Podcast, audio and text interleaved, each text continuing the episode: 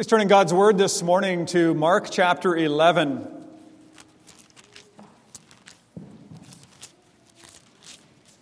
Mark chapter 11, page 847 in your Bibles there in front of you. Palm Sunday, triumphal entry. Oh, I can remember as a young child seeing these reenactments, if you will, the palm branches waving, the children singing. We always love to hear the enthusiasm of young people, and particularly as it's directed toward the Lord Jesus. But how does a scene come to your mind? These palm branches singing. Um, but what about that slow procession on a donkey? It seems a little, I don't know, a little unfitting for the situation. Here we are talking about something that is to be a, a coronation, as it were, a welcoming of a king, and, and here comes Jesus in on a donkey. It's a wonderful event for us to remember, to celebrate, but an event that is often not understood. So I want us to think uh, together about it this morning, looking at some aspects of it. We can't cover all of it this morning, but let's hear of the account of it as it is recorded in the Gospel according to Mark. Mark chapter 11, starting in verse 1. This is the Word of God. Now, when they drew near to Jerusalem, to Bethphage and Bethany at the Mount of Olives, Jesus sent two of his disciples and said to them, Go into the village in front of you, and immediately as you enter it, you will find a colt tied on which no one has ever sat. Untie it and bring it. If anyone says to you, Why are you doing this? Say, The Lord has need of it, and will send it back here immediately. And they went away and found a colt tied at a door outside in the street, and they untied it. And some of those standing there said to them, What are you doing untying the colt? And they told them what Jesus had said, and they let them go. And they brought the colt to Jesus and threw their cloaks on it, and he sat on it. And many spread their cloaks on the road, and others spread leafy branches that they had cut from the fields. Those who went before and those who followed were shouting, Hosanna! Blessed is he who comes in the name of the Lord. Blessed is the coming kingdom of our father David. Hosanna in the highest. And he entered Jerusalem and went into the temple. And when he had looked around at everything, as it was already late, he went out to Bethany with the twelve. On the following day, when they came from Bethany, he was hungry, and seeing in the distance a fig tree in leaf, he went to see if he could find anything on it. When he came to it, he found nothing but leaves, for it was not the season for figs. And he said to it, May no one ever eat fruit from you again. And his disciples heard it.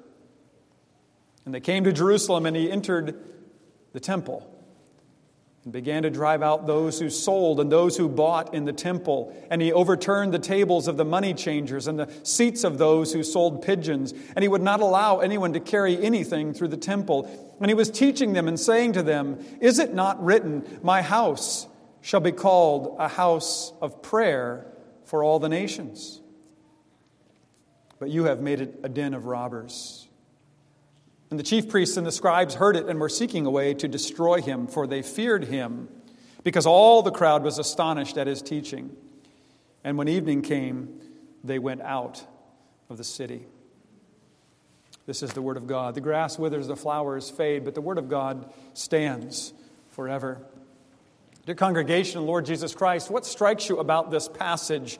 Is it the fact that the two disciples that went into the city found things exactly as Jesus said?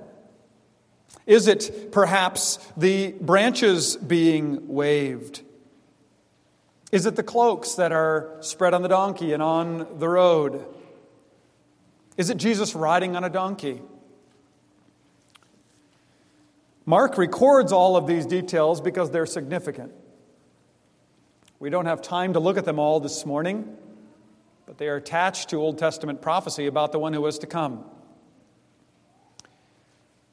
But Mark also focuses, as do the other gospel writers, on one thing of interest to us this morning, and that is when Jesus entered into Jerusalem, verse 11 says, he went into the temple.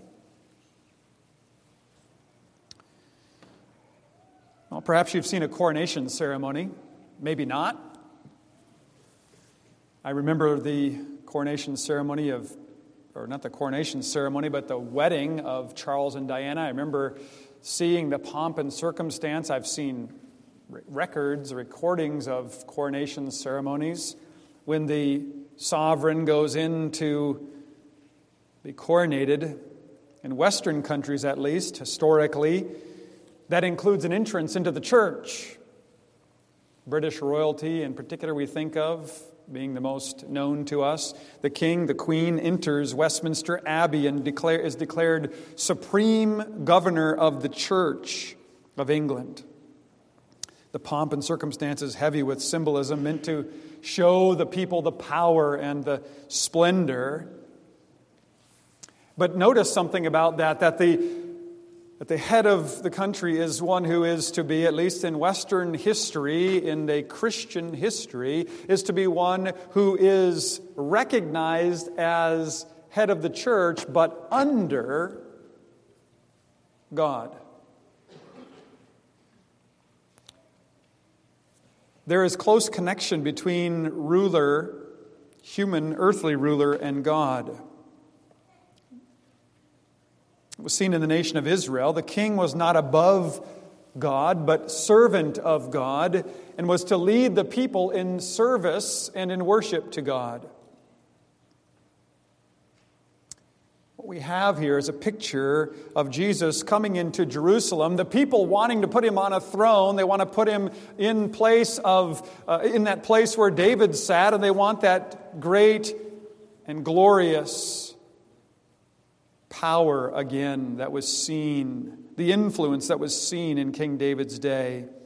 There is much confusion surrounding this event. Some thought he was one to deliver from political enemies. Some were hoping that he was the one to deliver from religious authorities. Wanting deliverance from somebody else, the oppressor, the one who was causing the problems. You see, the problem was out there as it was understood.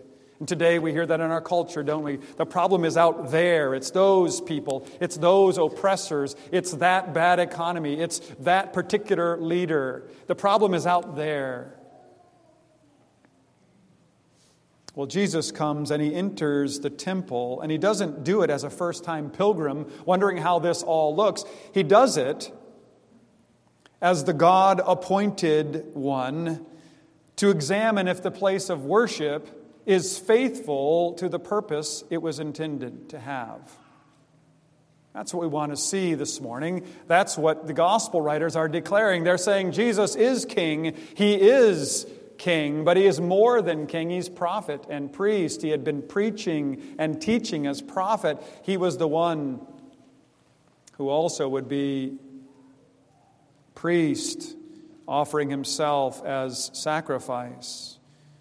Again, the king of God's people was to set example of submission to God, lead the people to worship God who had delivered the people out of bondage. He was the true deliverer, the one who had delivered the people. The priest was to perform the ceremony, and both king and subject were to worship.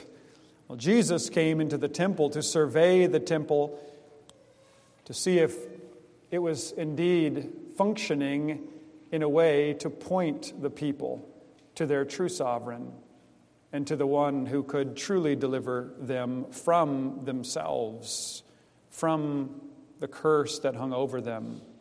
And what he saw troubled him. But because of the lateness of the hour, we read, he went out once more. Well, the next day he returns to Jerusalem. As he enters the temple, he says in verse 15 that he began to drive out those who sold and those who bought in the temple, and he overturned the tables of the money changers and the seats of those who sold pigeons, and he would not allow anyone to carry anything through the temple. The temple scene was raucous. This was no place for worship to take place. It had become a marketplace, a slaughterhouse. The ancient historian Josephus records that in the Passover week, one, in one particular year, 255,000 lambs were bought, sold, and sacrificed in the temple courts. Imagine that. A hundred head of cattle, I get pretty impressed by. 255,000 lambs bought and slaughtered. This was hardly a place for worship. The fixation had become the sacrifice, the focal point of bringing that animal and seeing that the command was obeyed. But this was not a place for worship. Imagine how, how loud it must have been, how irreverent. And Jesus' reaction was a holy indignation against what had taken place in the temple where God was to be present and where God's people were to worship him. Sacrifice had become a formality with no space to understand what was going on in the sacrifice, simply going through the motions, as it were, in worship, but not considering what is being done. Jesus says this in verse 17 as he teaches as he was teaching them he said to them is it not written my house shall be called a house of prayer for all the nations but you have made it a den of robbers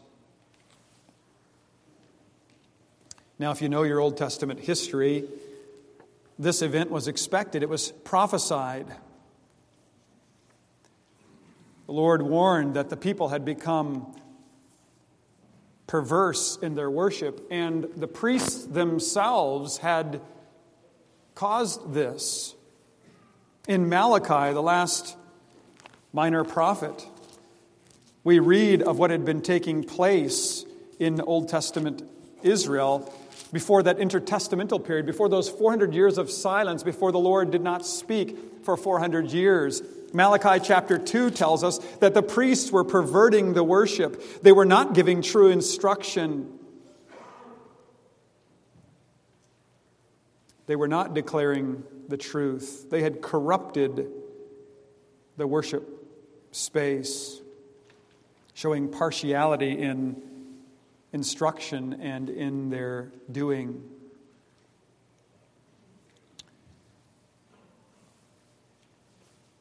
And the Lord warns the prophet Malachi that one is going to come. Malachi chapter 3 Behold, I send my messenger, and he will prepare the way before me, and the Lord whom you seek will suddenly come to his temple. That messenger, of course, is John the Baptist. Jesus tells us that elsewhere in the Gospels. Preparing, saying, Repent, be baptized for the washing away of your sins, to consider your sinfulness.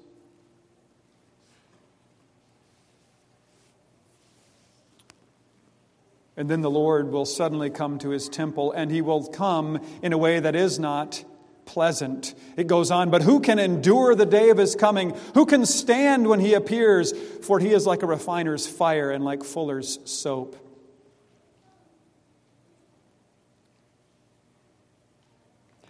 He will sit as a refiner and purifier of silver, and he will purify the sons of Levi and refine them like gold and silver, and they will bring offerings in righteousness to the Lord. There was a reform needed in worship, there was a reformation needed. The king came to cleanse the temple of its profanity,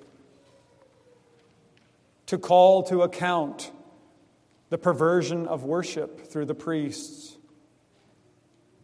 But what a contrast. He comes on a donkey, a beast which speaks of peace. We can't look at that today, but that was the that was the animal of choice in the house of David during times of peace. There was something being said. It's fulfillment of Zechariah 9. We read it this morning. Behold, your king comes to you, righteous and riding on a donkey. As Jesus comes, he comes to make peace through his death, but also to warn of judgment for those who refuse to obey the commands of God to repent. He is mighty and gentle. John sees him in Revelation as the lion lamb, the Lord of the temple. As he comes to the temple, the priests, chief priests, and scribes are furious, Mark tells us, as the other gospel writers tell us, and they want to destroy him. You see, there are two responses to the Lord Jesus Christ. You receive him or you wish him dead. You are either for him or you are against him. You either surrender before him and repent and believe, or you say, He has nothing to say to me. After all, look at him. He's pathetic. He's riding on a donkey.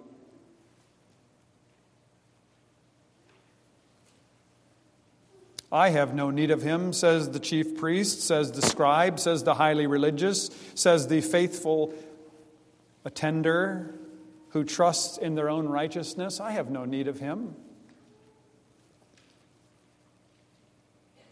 Jesus declares that simply going through the motions is not an indication of one who is right with the Lord.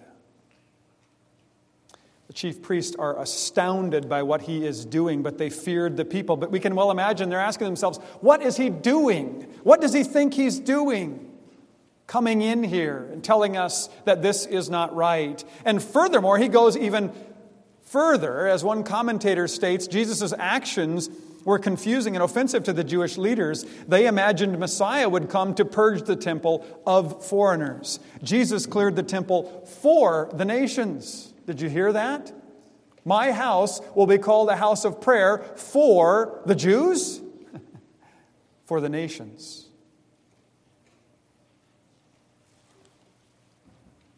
He's advocating for them. He's teaching that the nations would come through prayer, through his sacrifice. The story of the temple begins back in the Garden of Eden. It was in the Garden of Eden that we had a sanctuary where God and man dwelt together. When man decided that he no longer needed God or wanted to go his own way, what he was in effect doing is cutting himself off from God. He was saying, I have no need of you. I have a way well chosen, a way that will bring life. But there was no way to come to God apart from His provision. You remember what happened when they sinned. They were cast out of the garden, and what was placed before the tree of life? An angel with a sword of fire to indicate to them that judgment would come for anyone who sought to come through on their own. They would be struck down. Then, in the history, God's progressive revelation, He graciously provided a tabernacle and a temple to the people, indicating that He was near them, that He would provide for them. But no one could come into His presence except the one appointed, and that only once a year on the Day of Atonement. The high priest going in with blood sacrifice, indicating that anyone who seeks to approach the Lord apart from his provision would be struck down. And this blood was to be from a lamb without blemish. Well, over the centuries, the holiness of God was downsized, was domesticated to such a degree that people thought, well, I'm just bringing a sacrifice. What's the big deal? I've, I've fulfilled the requirements. Now, just give me my blessing and I'll be on my way. Treating worship as something insignificant.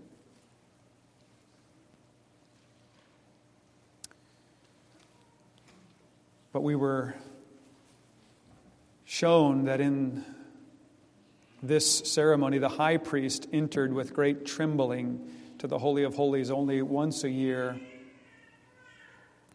and only with blood sacrifice, picture of the demand of the sword of judgment upon the one who sought to approach him apart from his provision.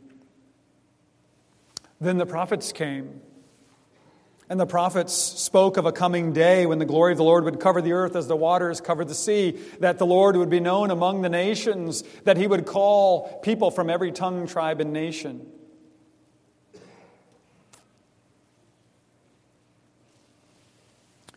And we ask ourselves, well, wait a minute, how, how, how can that be?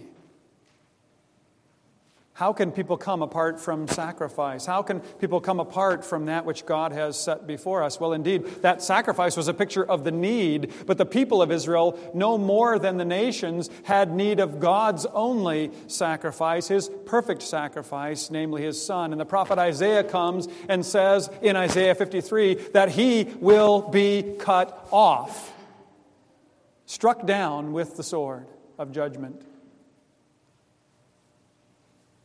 That we might enter into the land of the living.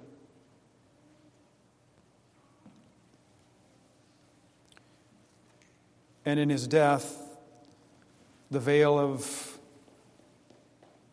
the temple between the Holy of Holies and the courtyard was split.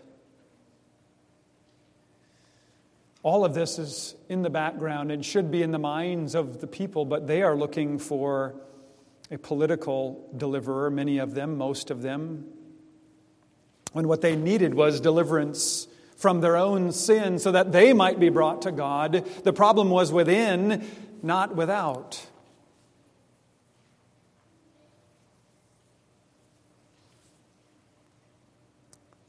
Where did this reception come from? This palm branch waving retinue? Well, there's background here. The expectations of political Messiah were connected to their more recent history. In the 160s AD, or BC rather, there was a revolutionary named Judas Maccabeus, a leader who was ferocious in his attacks, who gained, regained the right for the Jews to worship according to their custom by defeating Antiochus Epiphanes. Jewish historians tell us that the victories were celebrated by the waving of palm branches. Well, when he faded from the scene, the people loved to retell that story and kept hope alive for that next Maccabeus who would come to deliver them even to the next step for further influence. Therefore, they're shouting, Hosanna, blessed is he who comes in the name of the Lord. Save us, O Lord, was an indication that they wanted a new Davidic kingdom with far reaching influence and power.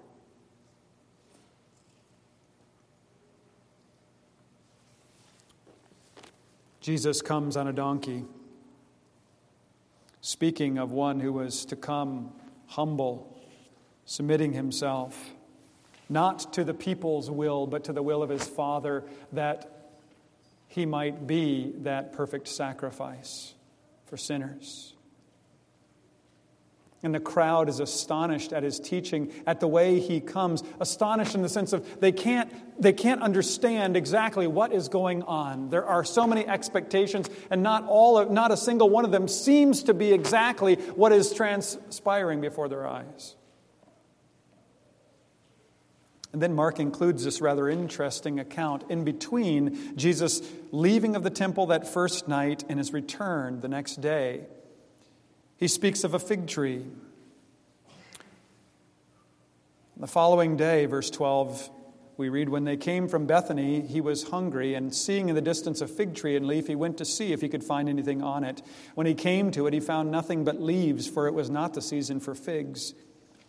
And he said to it, May no one ever eat fruit from you again. And his disciples heard it. What in the world is going on? Well, it's an object lesson as we think about it. If we had more time, we could look at it. There's a, there's a lesson from it, verse 20 and following. But it's an object lesson. What Jesus is preparing his disciples for is he says, You're going to go into Jerusalem. You're going to see something which looks very healthy, which looks very alive, which looks very robust, but is not bearing fruit in keeping with repentance. He comes to this fig tree, though it's green in leaf it has not only no fruit, but even no bud. It was not the season for figs, we read. So it was not expected that there would be great fruit, but that there should have been a start. There should have been a beginning of life, for this uh, tree was green in leaf. So it should have been in Israel. They should have had a beginning of understanding, at, at, the very least, fruit in keeping with the right understanding of what they really needed as they had reflected upon the priest's doing, the prophet's proclamation, and the king's holding them accountable to the truth, to faithful practice. Here we see something green with no fruit. It was a picture of the fruitlessness of the temple worship that they were about to see. A metaphor for Israel, who claimed to be God's people but bore no fruit in keeping with repentance, not depending upon God, their only deliverer. There would be hustle and bustle, as we saw already in the temple. The disciples would see it, but what Jesus was indicating to them is this there is no life there. There is no meaning to it. There's application for us today in that the life of the church can have many, many, many activities, and everything looks good. And we say, Oh, I go to that church because it has all these programs and all this activity and all of this life. And yet, if it's not focused upon and centered upon the Lord Jesus Christ and making much of Him to the glory of God the Father, then it is empty and fruitless.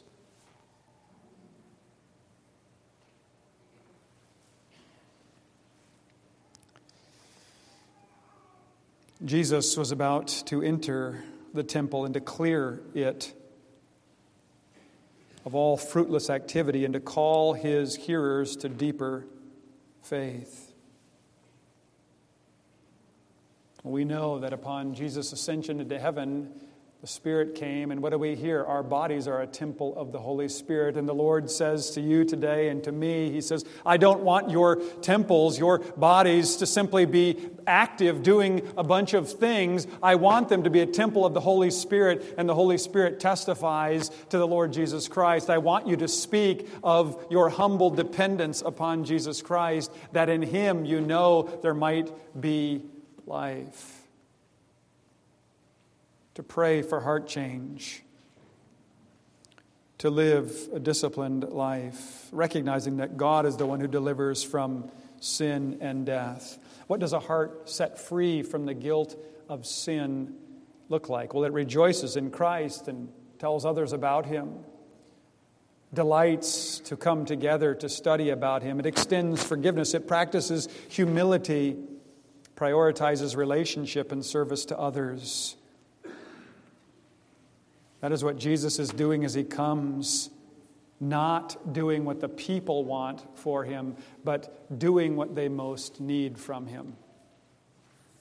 Do you sometimes feel as though when you're trying to do what is right, you're not appreciated and you say, Well, what's the point in doing that? Well, it is the, first and foremost obedience to God, doing what He calls you to do, to serve in that capacity and to leave the results to Him. The fruitless religious life is done for the praise of others, to make us feel good about ourselves, to check a box. True spiritual life is found in the one who knows Christ as Savior and Lord and seeks to live for Him in home, in church, in school, in public, and in private. Not for praise of men but because we delight in all that the Lord has done for us. Christ comes as King to show them the way, to show them the way of life. He is the King who comes to provide what we could never provide. He comes to take our place on the cross. He doesn't deliver us from every difficulty or earthly enemy, but from the judgment. And we owe him our lives. He's at the center of our lives, not just the first day of the week. Indeed, he is a wondrous king. The gospel writers tell of it, and there is nothing more fitting to, to, than to praise him. Blessed is he who comes in the name of the Lord, the one who opens the way to fruitfulness and to true worship and to peace with God. Blessed indeed is he who comes in the name of the Lord, even our Lord Jesus Christ. Amen. Let's pray. Father in heaven, as we think about the King that you have provided, he is not one who is,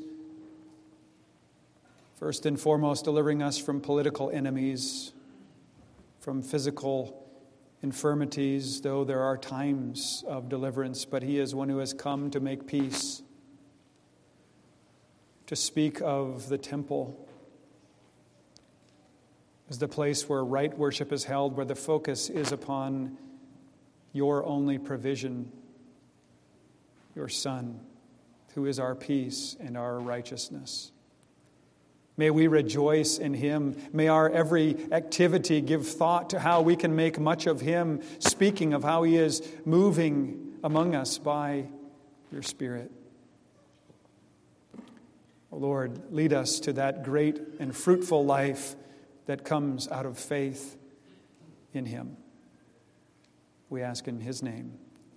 Amen.